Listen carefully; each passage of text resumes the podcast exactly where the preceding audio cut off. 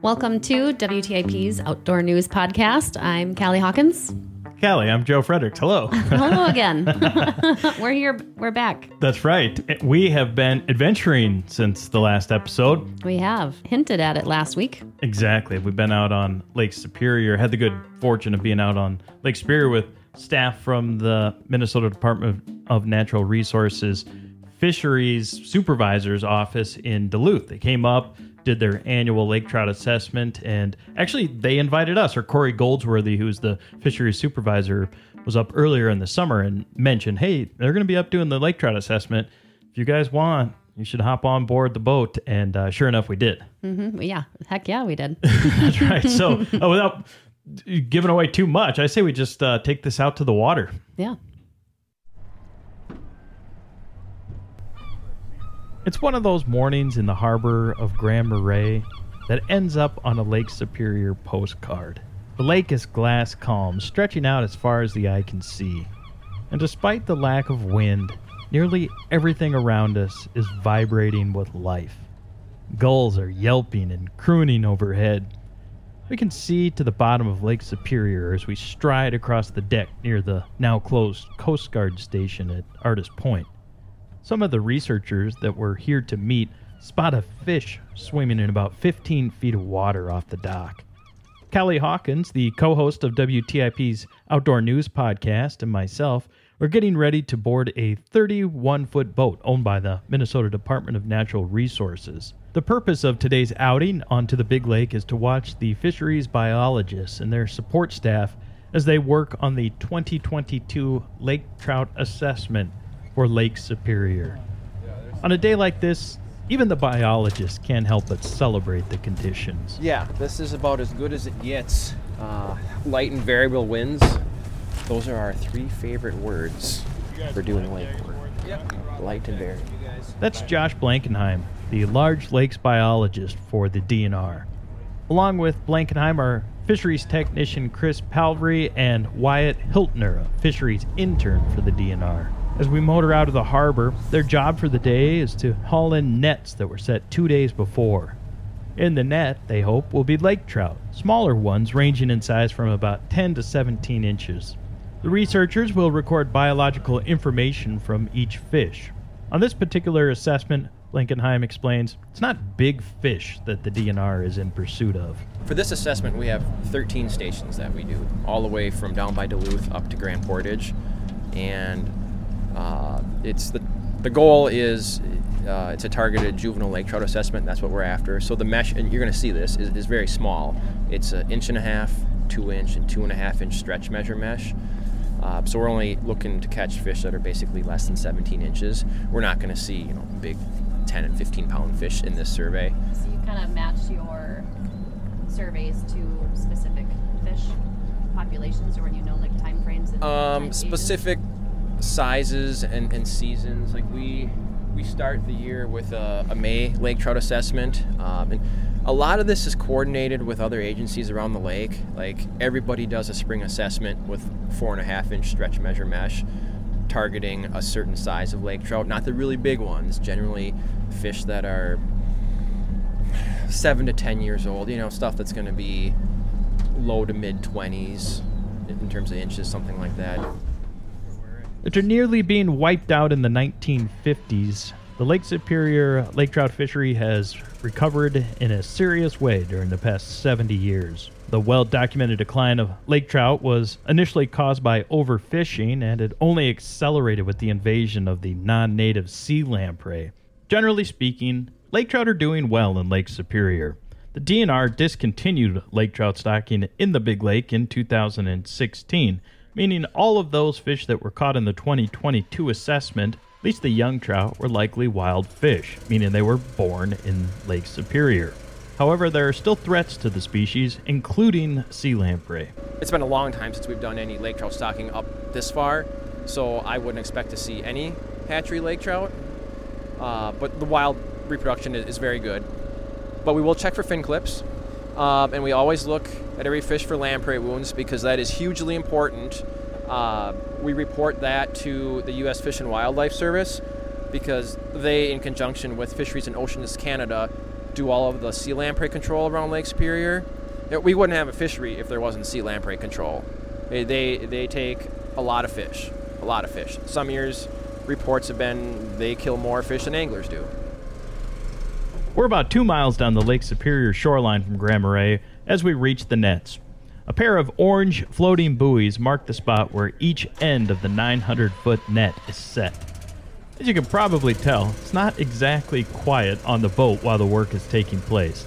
A generator and a large machine that brings in the net are running pretty much constantly while the work takes place. Lake trout are tangled in the net.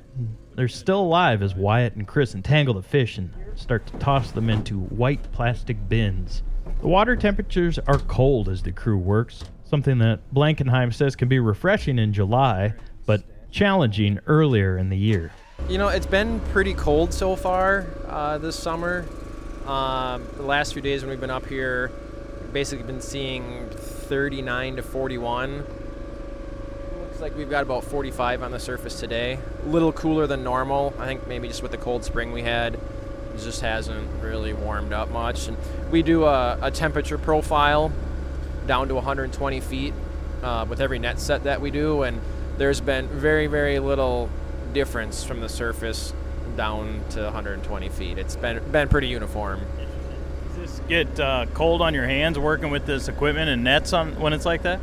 Yeah, more so in the spring when we're doing uh, spring lake trout work, and we'll go out and it might only be you know 40 degrees out air temperature, and then you've got 30 some degree water. Th- that can get fairly chilly on on the fingers. Yeah, for sure. After the 900 foot net is pulled in, team has collected 27 lake trout. The gear is then stowed away and we turn back for the Grand Harbor. It's here where the team will take samples from the fish that end up in the nets, including the ear bones that show how old the fish were. They'll also note the length of the fish and its weight, if there were any sea lamprey wounds, and any fins that were clipped from stocked fish. On our way back, I have a chance to talk with the intern for the DNR about what it's like working on Lake Superior. Hey, I'm uh, Wyatt Hiltner. Uh, I'm the intern for the Lake Superior office. Are you? Where are you from? Uh, I'm from a town called Becker, Minnesota. Uh, it's down in central Minnesota. So, um, I've kind of been interested in biology my whole life, and I went to NDSU my first year of college, and I did biology there, um, knowing that I wanted to do fisheries or wildlife. And I don't know, I kind of fell in love with fisheries. I've been fishing my whole life, and so I applied to jobs up here, and I was able to get a job in Duluth. So that was pretty cool. What do you think about working on Lake Superior? Oh, I think it's amazing. It's get to come out here every day. It's beautiful, and I love the colder weather. I mean, down where I'm from, it's 85, 90 every day, and up here it's 65 highest. It's like it's beautiful up here. It's Yeah. I love it up here. I've been coming up here since I've been a kid, and I've always liked it. As we're motoring back to Grand Marais, Blankenheim explains that most of the lake trout gillnet survey work is done in well over 100 feet of water in Lake Superior. A gill net is simple in how it works in the sense that fish swim into it and it catches them by their gills. There are some, including anglers, who would prefer that the DNR not use a gill net, as indeed the fish do die afterward. However, Blankenheim says that all the fish are studied, analyzed, and are part of a process that could work to improve the lake trout fishery in Lake Superior. Nonetheless, he does acknowledge the concern that some have about gill nets. a lot of the state's fishery surveys involve gill nets. Not not all of them, but a lot of them do. Um, ours are very gill net heavy. Uh, and in terms of of killing fish, um, you know, in the grand scheme of things, it is generally not a lot.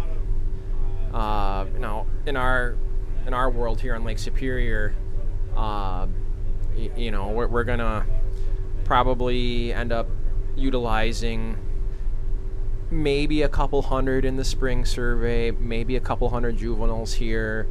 Uh, and when you contrast that to, say, sport fishing, where the average annual harvest of lake trout over the past 10 years for the Minnesota waters Lake Superior is, is somewhere right around 25,000 fish.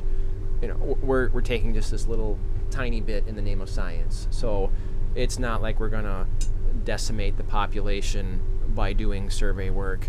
And it's extremely important that we do the work that we do to understand the fishery, uh, you know, for monitoring trends and, and figuring out some of the the things that, that go on and you know can help us determine what regulations we should use and uh, it's just a, a vast array of different ways that we end up using data and the more years we string together the better long-term data sets are, are, are, are great Once back at the dock, the team sets the boat on a trailer and drives to the Grand Fisheries office, located about a mile up Highway 61 from the harbor.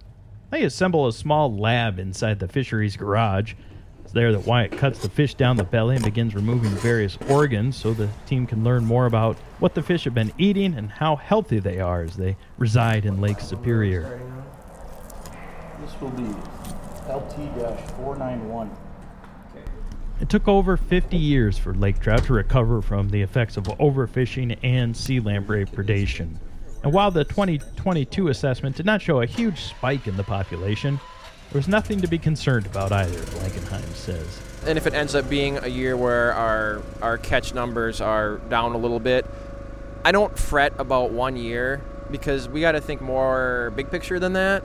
So if we see a year that's not particularly good, or conversely, if we see a year that is excellent, I don't really get excited either way until it becomes a little, you know, you get multiple years. Then either we get really excited if it's really good, or you know, if something doesn't look real good, well, then we're going to be a little bit concerned. So one year or, or one net, you know, it, it, it doesn't tell you a whole lot in itself.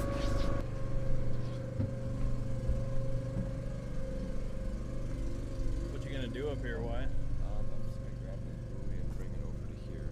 Uh-huh. And that's our net reel, so that'll pull up the net. Yeah.